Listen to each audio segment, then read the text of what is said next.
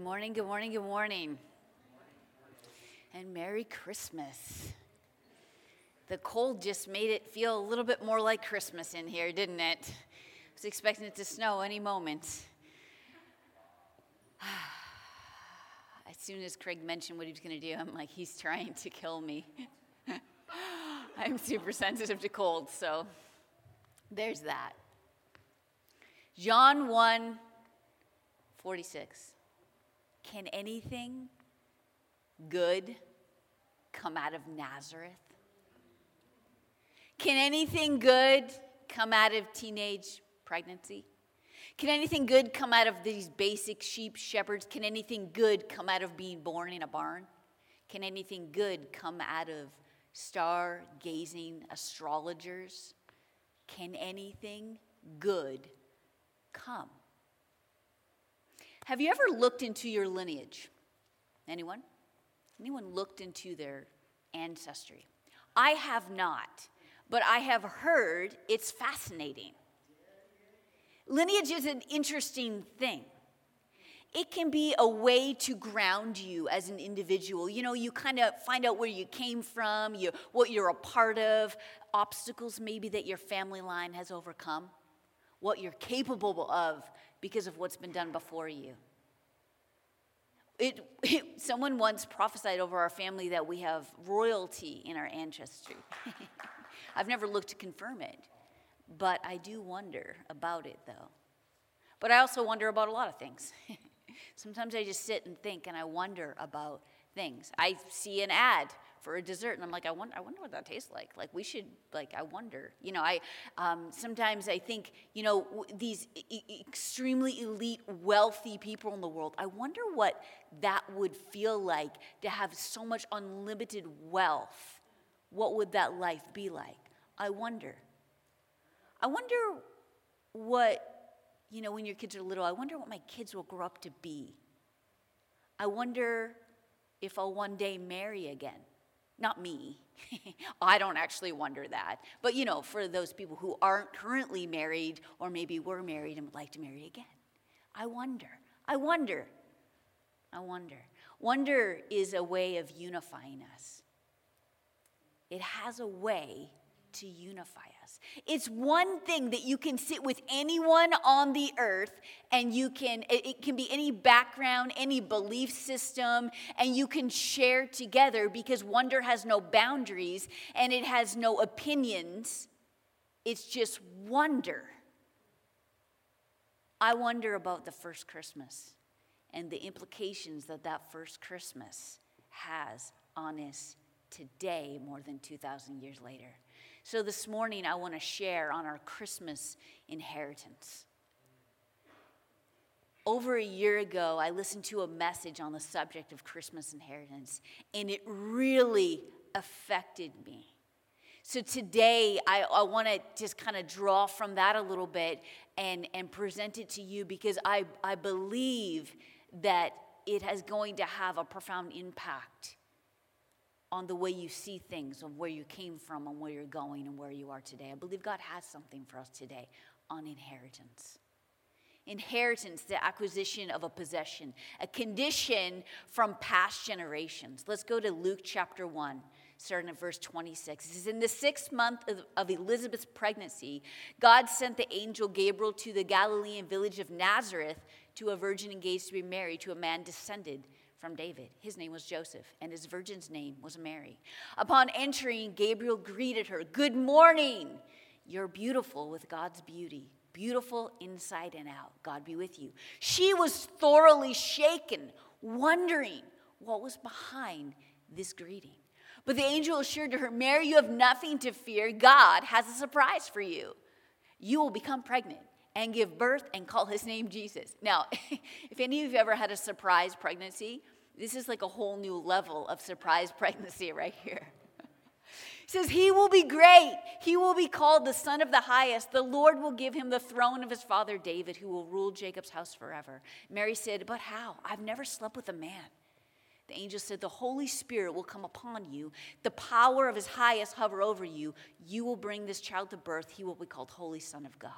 Okay, so let's wonder for a minute together How exactly did Mary become pregnant? Hmm. Were both parts from God or just one part? Because I think, you know, we can all say we understand the biological aspects of pregnancy.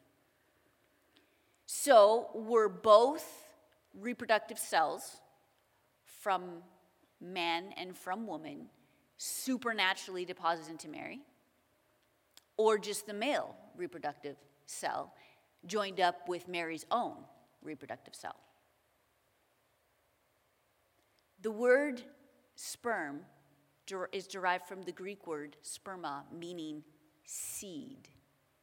Think about that. Now, this is awkwardly important. But why? Because we know the Bible says that Jesus was fully God with the sperm or seed of God and fully man with the egg or reproductive cell of Mary. So, this is supernatural surrogacy at its finest, right here. So Mary has this visitation and then she leaves. Okay, she, she just she leaves. She's picture she's 13. She's pregnant by God. That's already a lot. just those two things. The pressure is intense, and she she leaves for like three months. She's on the road, and and and how many know she wasn't running from God? She was actually running to Him to meet up with Elizabeth, someone who could help her. How many know sometimes we just need to be around people who can support us in our awkward calls, on our non traditional journeys? So Mary says yes to the call of God to carry the Son of God, and because of this, today we get to talk about our spiritual inheritance. So let's go to the baby birth. Luke chapter 2, verse 1. In those days it occurred that a decree went out from Caesar Augustus that the whole Roman, Empire should be registered. Joseph went from Galilee, from the town of Nazareth to Judea, to the town of David, which is Bethlehem, because he was of the, the family of David, to be enrolled with Mary, who was about to become a mother. While they were there, the time came for her delivery. She gave birth to her son. She wrapped him in swaddling clothes and laid him in a manger because there was no room or place for them in the inn. So Jesus was laid in a manger. Why?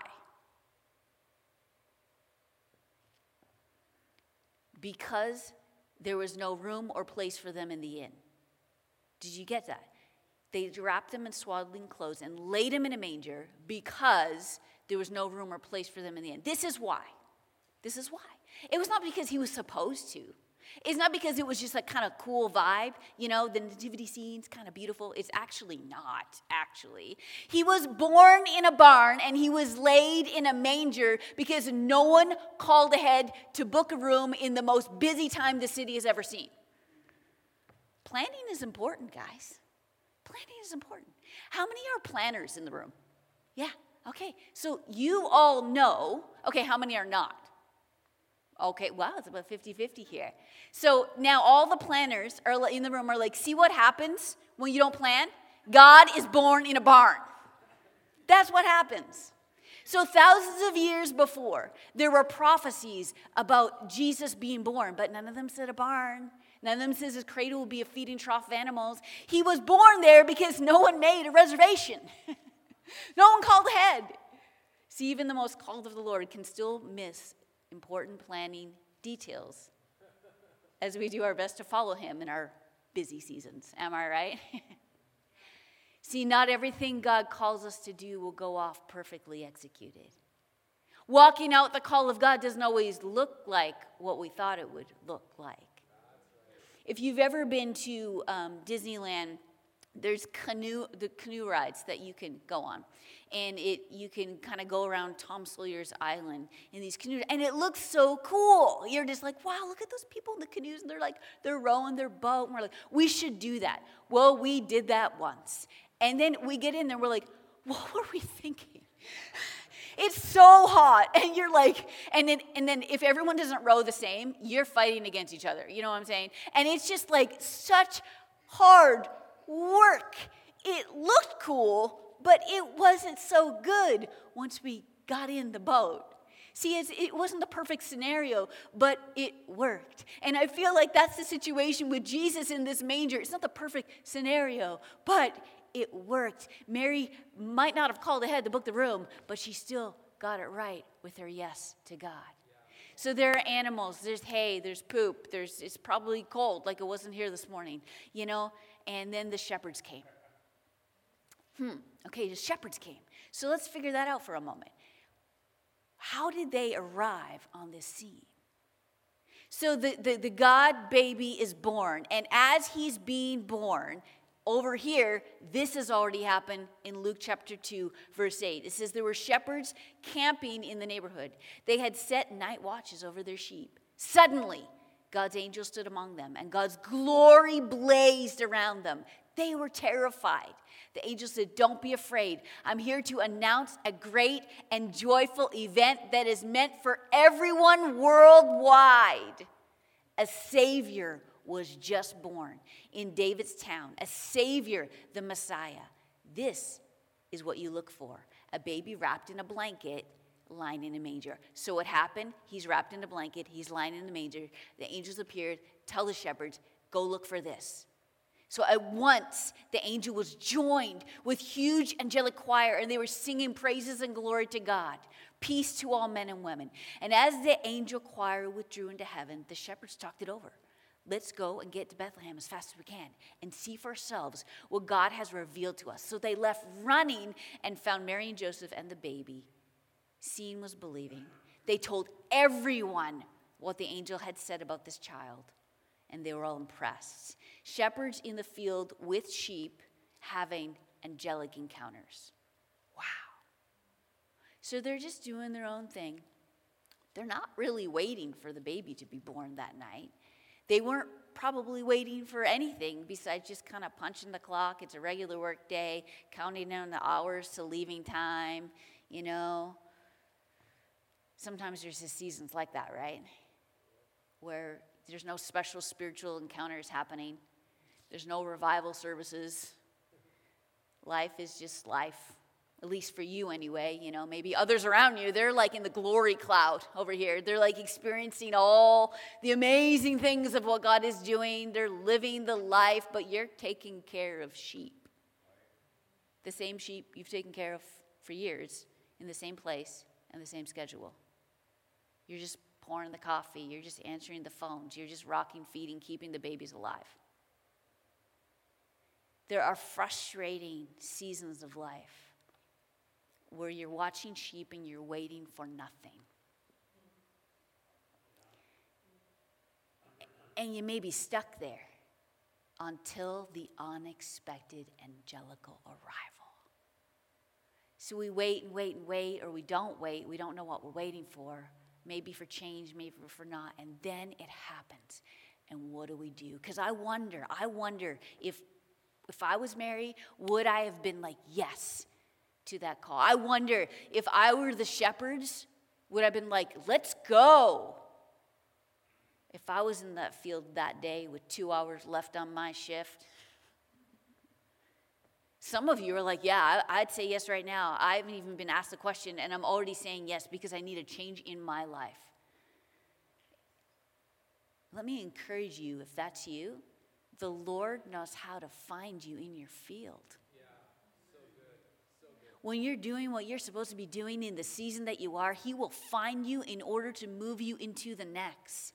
Whether you're watching sheep or pouring coffee, whether you're home with your little ones or stuck in a job that you just don't like, He will find you. Isn't it interesting that the group, the one group who arrived on that scene when that baby, when Jesus was laid in the manger, born in a barn, was the one group that completely, utterly without doubt understood the environment and related to the context? They were shepherds. May I suggest to you this morning that the very thing that could be draining you, that you may feel stuck in, that you might feel has nothing of what He's called you to do in it, nothing that's helping you, could be the very thing that's preparing you to be the best, the most educated, the most qualified one on the scene of what's next. So Jesus was born, the shepherds came, and then some time passed. Let's go to Matthew chapter 2. It says Jesus was born in Bethlehem after he was born in Bethlehem, Judah's territory, this was during Herod's kingship, a band of scholars or magi arrived in Jerusalem from the east. They asked around, Where can we find and pay homage to the newborn king of the Jews? We observed a star in the eastern sky that signaled his birth. We're on a pilgrimage to worship him. When the word of their inquiry got out to Herod, he was terrified, and not just Herod, but most of Jerusalem as well. Herod lost no time. He gathered all the priests and religious scholars in the city and said, Where's the Messiah supposed to be born? They told him, Bethlehem. The prophet Micah wrote it plainly It's you, Bethlehem, in Judah's land, no longer bringing up the rear. From you will come the leader who will shepherd, rule my people. Magi were astrologers. They studied the heavens to determine the future.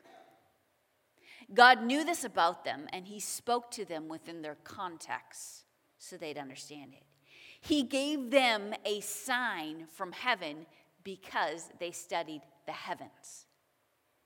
But how did the Magi even know there was a Messiah to begin with?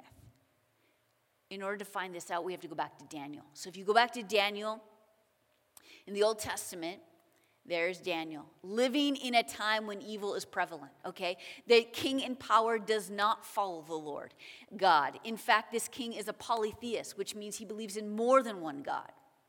The king's God is Belshazzar.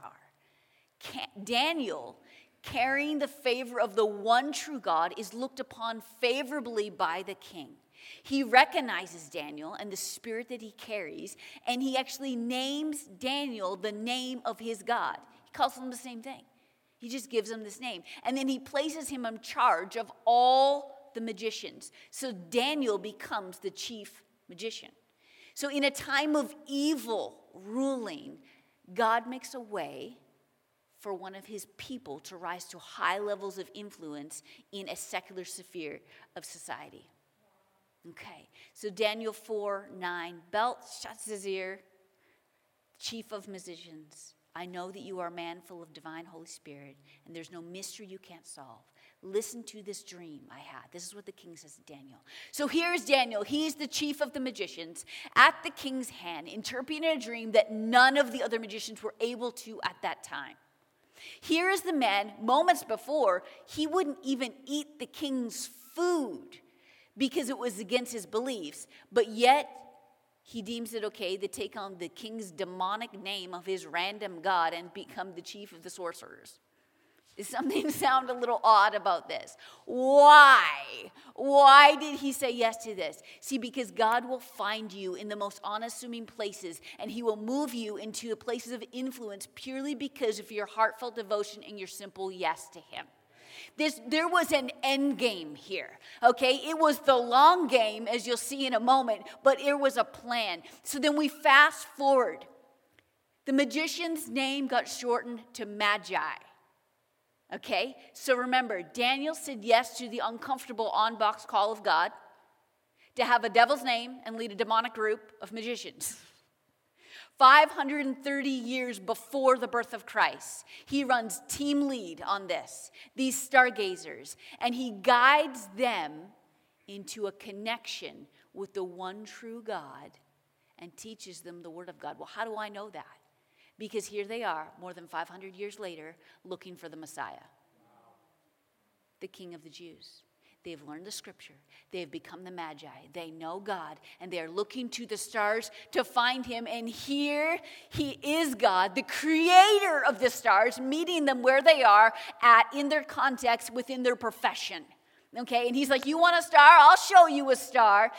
Disciples of Daniel called to something more. And he's like, I'm, I'm going to show you. This is a star you'll never forget. You've already been changed, but you're about to be transformed as you follow the sign of heaven into what's to come. Magi, following the true God 500 years later, after they were almost killed off by the king because they couldn't interpret a dream. But Daniel stepped in and he interpreted the dream and he changed history and he led this team and he saved the lives of all of them just because he was able to interpret something as God gave him the power to do that. So the star now in the sky serves as a sign to guide them to the Messiah.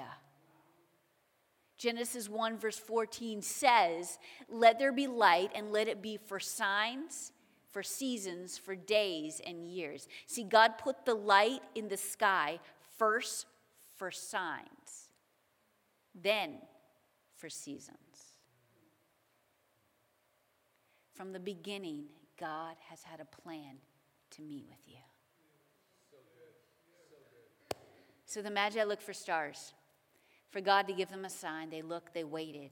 The star showed, and they followed this star for 6,000 miles. They missed the beautiful nativity scene, but they found the Messiah almost two years later. In Matthew chapter 2, verse 7, then Herod secretly called for the Magi, and he determined from them the exact time the star appeared. And then he sent them to Bethlehem. Go search for the child, and when you found him, report back to me. Because, you know, I, I kind of want to go worship him too. After hearing the king, they went on their way. Behold, the star which they'd seen in the east went ahead of them until it came to stop over the place where the child was to be found. When they saw the star, they rejoiced. And they came into the house. They saw the child with his mother. They fell down and worshiped him. They opened their treasures and presented him with their gifts of gold, frankincense, and myrrh. They weren't in a barn, they were in a house. It was almost two years later. Two years they followed the star to get to the place they were called to be after 530 years.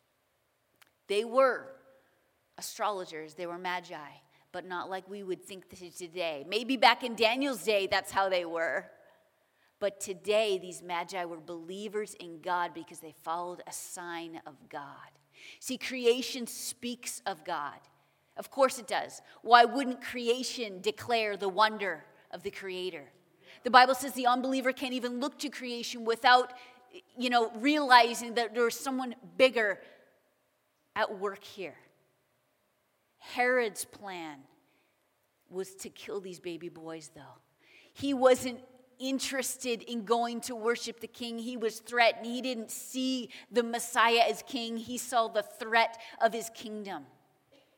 See, if you live, if we live in opposition to God, if we are trapped by our own ideals of what it should be and how it should look, we won't find him if he's standing right in front of us.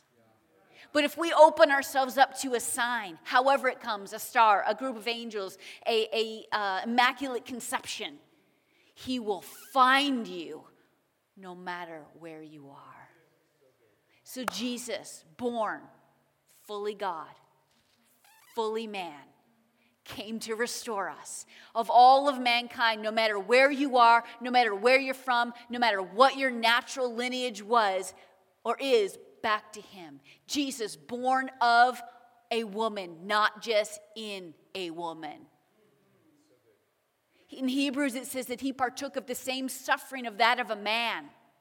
See, Jesus was born Son of Man and Son of God. This was intentional. This was purposeful. This was the beginning of the seed of our inheritance Christmas. Born of Mary, fathered by Joseph, but Joseph was never his biological father. See, we are born, we now are born of the seed of Christ, which was why God is our father and not our mother. Mary, if we want to look in our lineage, really could be described as our, as our mother from our lineage in Christ. Kris Vallotton says this He says, Jesus became the Son of Man so that the sons of men could become the sons of God.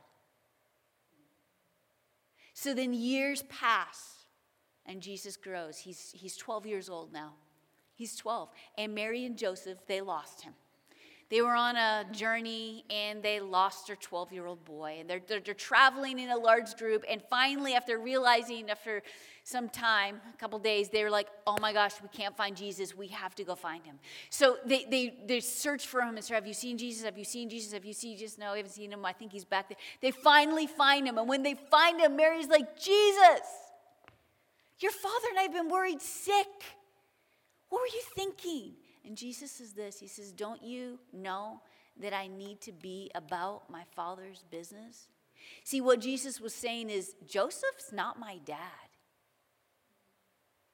This wasn't rude, this was revelation. Why is this important? Because in order to know what inheritance we have, we need to know and fully understand where we came from. See, whether you've ever looked into your natural lineage, we all have a spiritual one. So let's trace it for a moment. There's two genealogies in the Bible of Jesus. One traces Jesus back to Adam, the father of sin. Two traces Jesus back to Abraham, the father of faith. Why two? Why is there two? Well, let's look at them. I'm not going to read them. If you really want some fascinating reading material, though, you should read them through on your own time. Is this one begot this one, and this is father of this one? And I'm telling you, though, there is good stuff in there. Luke chapter 3 traces the lineage of Jesus through Adam. Matthew chapter 1 traces the lineage of Jesus through David through Abraham. Matthew, in that lineage, also names 10 kings. So remember that. See, when we receive Jesus for that first time and we are born again, the Bible talks about, we are born again. We are now born out of the lineage of Christ the Messiah. Not Mary's side, not Joseph's side, Jesus.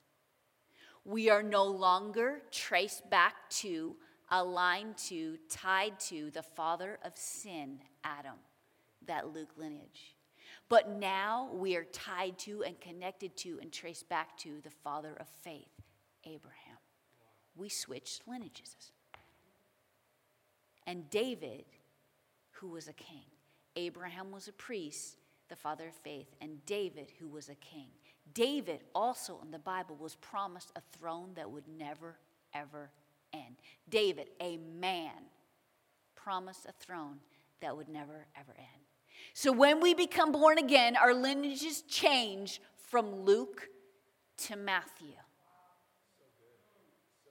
Now, you've been changed you know you've been born again out of the lineage in Christ, it's important to be aware that there are kings and priests that are mentioned in the, this lineage of Matthew that are not mentioned in the lineage of Luke, that Luke talks about. There are also women, there's three women mentioned in the lineage that's mentioned in Matthew. Revelation 1 says that we are kings and priests. How do we get there? We become kings and priests as we are born again and our lineage changes. Through the inheritance of our father, David the king, the Bible says, who his throne will last forever and ever. And through our father Abraham, the father of faith, who was a priest and a prophet, our royal lineage is flowing from a priestly and prophetic line. This is how. So Jesus is named King of Kings in the Bible. We are some of the kings that Jesus is the King of, the King of Kings, because of our royal lineage in Him as we become born again. I know this is a lot, just stay with me.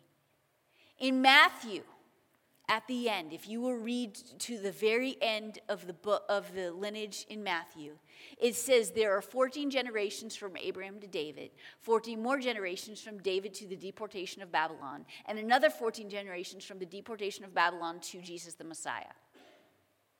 When you read the names and count them from the deportation of Babylon to, to the Messiah, there are only 13. But it says there were 14. You count them, It's like there's 13. Why? Why would it say there's, only, there's, there's 14 when we can only count 13? I wonder, do you wonder if it's because you and I are the 14th? We are the next in line. we are the next in line in the lineage of Christ. As we are born again and we switch from Luke to Matthew, we have a role, we have a place, we have a future, we have royal ancestry. You and I are the sons and daughter of the Christ of the Messiah. The Bible says that anyone that is led by the Spirit is the son of God and an heir of Jesus. And as heirs, we sit on a kingly throne we sit on that throne. Well, what throne do we sit on? We, we, we would think we sit on the throne of Christ, but we actually sit on the throne of David because Christ sits on the throne of David because David was promised a throne that would never end, that it would go on forever, ever. A human man, a throne that would go on forever and ever. So Christ sits on the throne of David, and we are heirs to Christ, and we sit on that same throne as kings and priests in our royal line to live a prophetic destiny for what he's called us to do and who He's called us to be.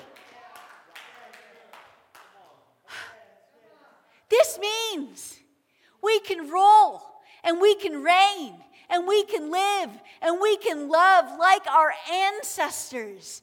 We can do wonders and we can follow signs and we can be great and influence our culture and our society. We have a purpose, a great purpose. We are part of a royal line.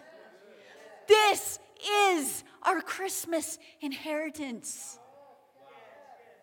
It started with a 13 year old unmarried girl who said yes to the uncomfortable. And it ends with a choice to say yes in the middle of our field, waiting for nothing, or as we follow a star for two years, hoping there's something good at the end of it. This is the wonder. This is the power of Christmas. It's not in a manger, it's in an inheritance.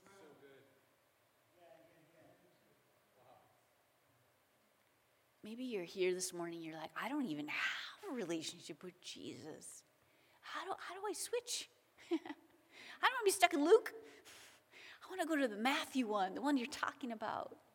Your, your lineage can change just like that just like that in a moment. When you receive jesus your lineage changed. You, you, you, can, you can enter the lineage of the royalty of the famous. You can partner with the lineage of the stories of redemption of the broken. You can men and women alike kings and priests alike because you now know who you are and whose you are.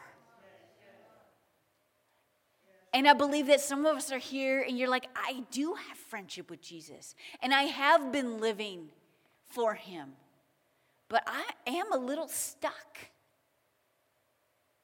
And I don't know if I'll be found by God. Like, I really want to believe it, but it's been so long since He's pushed me or pulled me or highlighted the next step for me. If you aren't convinced yet, because of the basic shepherds, because of 13 year old Mary or the pre saved sorcerers, I want to share this one thing as I end this morning. God will move heaven and earth to fulfill the prophetic word on your life as you submit to his plan, and this is how I know. There are, there are four prophets that prophesied where Jesus would be from, and they're all different. Four different places he said he'd be from Bethlehem, Egypt, Nazareth, and Galilee. If you look on a map, these are different places. I have a map on my phone. I screenshotted it and I look at it and I'm like, some of these places have some great distances. In Matthew, all these are out Matthew 2 2, Matthew 2 13, Matthew 2 19, and 4 12. They all say different one. One says Bethlehem. He would be you, Bethlehem, will come the leader who would shepherd my people. And it says, to fulfill the prophet Micah's word.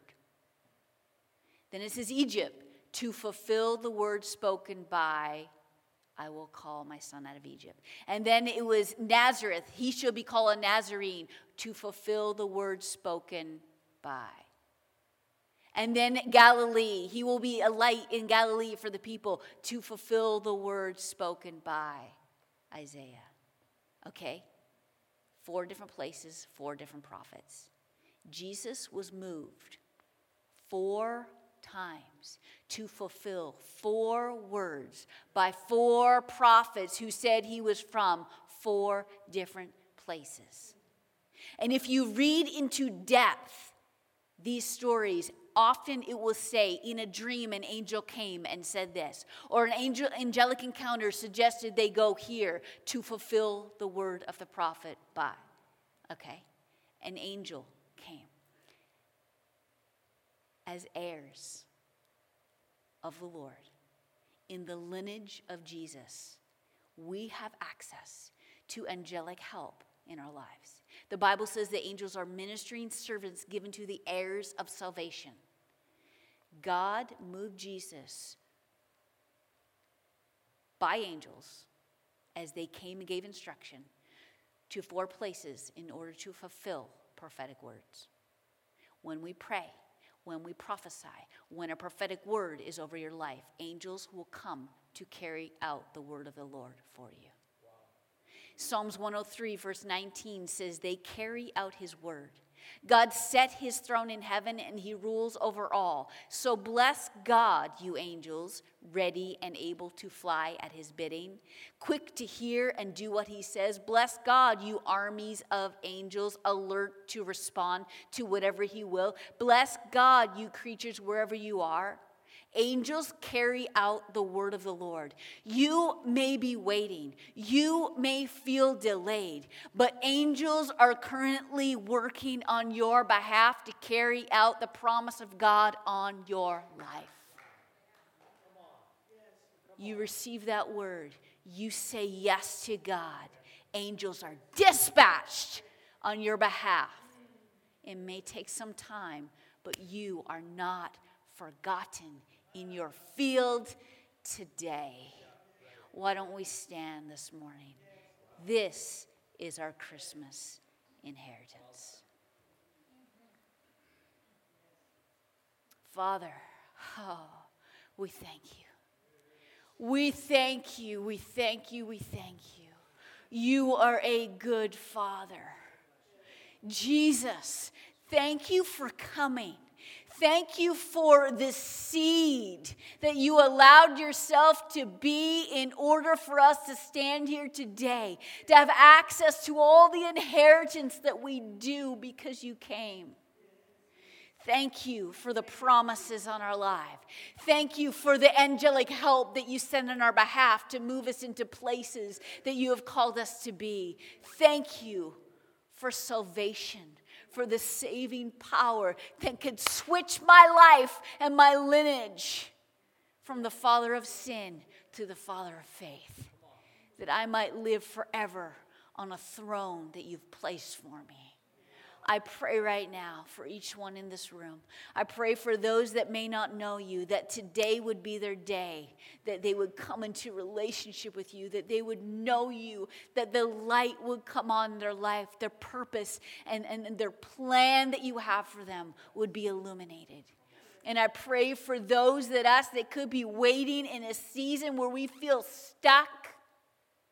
I pray that you would give us the, the rejuvenation, the hope that would come alive again to say, today, I, I, I'm not. I'm not discouraged anymore, but I am one day closer to the promise and the destiny of my life because I know the Lord is working on my behalf.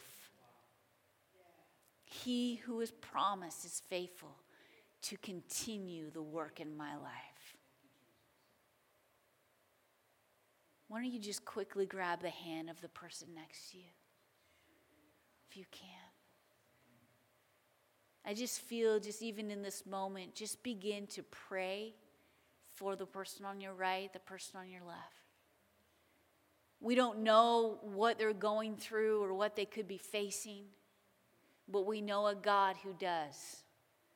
So, right now, Father, we pray for the person on our right. We pray for the person on our left that you would come and meet them where they are. That you would come and bring the hope of the goodness of the good news. that they would become awakened to your call and to the inheritance you have today. In Jesus' name. And everyone said, Amen. Amen. Yeah.